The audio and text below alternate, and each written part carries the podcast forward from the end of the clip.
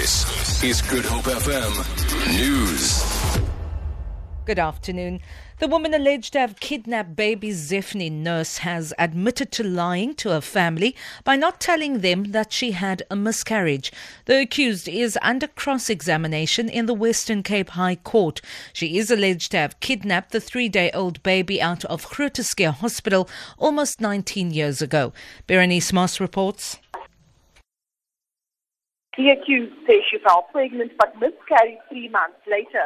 She never told anyone, including her partner, about the miscarriage. She told the court that during a hospital visit, she was approached by a woman offering fertility treatment and adoption services. Under grueling cross-examination, she however failed to explain why she paid for fertility treatment when she wasn't diagnosed as being infertile. She also did not disclose to her then-boyfriend or family that she was no longer pregnant. She claims that after the miscarriage, and while those close to her were under the impression that she was still pregnant, she never talked about her pregnancy. Berenice Moss, S A B C News, Western Cape High Court. South Africa's business confidence index inched up last month but remained close to twenty-three-year lows. The Chamber of Commerce and Industry says the business confidence index rose marginally to eighty point one from eighty in January. The index slipped to its lowest in twenty-three years in December after the shock sacking of former Finance Minister Nhlanhla Nene and rising bets of interest rate hikes in the United States.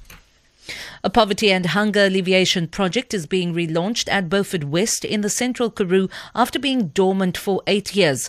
Breadline Africa donated two containers to the town in two thousand eight to be used as a soup kitchen and education centre. However, they have never been used due to administrative problems. Donor Liaison Officer Edna Titus says they are now ready to feed the homeless. We've given um, Beaufort West um, people on the dump these containers, so that um, it can create some kind of awareness just about hunger and how people struggle, and create an awareness amongst the people that there is a place, a place where they can come for a plate of food. A joint, a huge joint military exercise between South Korea and the United States has begun. North Korea has threatened to carry out nuclear airstrikes against the South and mainland Africa, America rather, if the exercise goes ahead.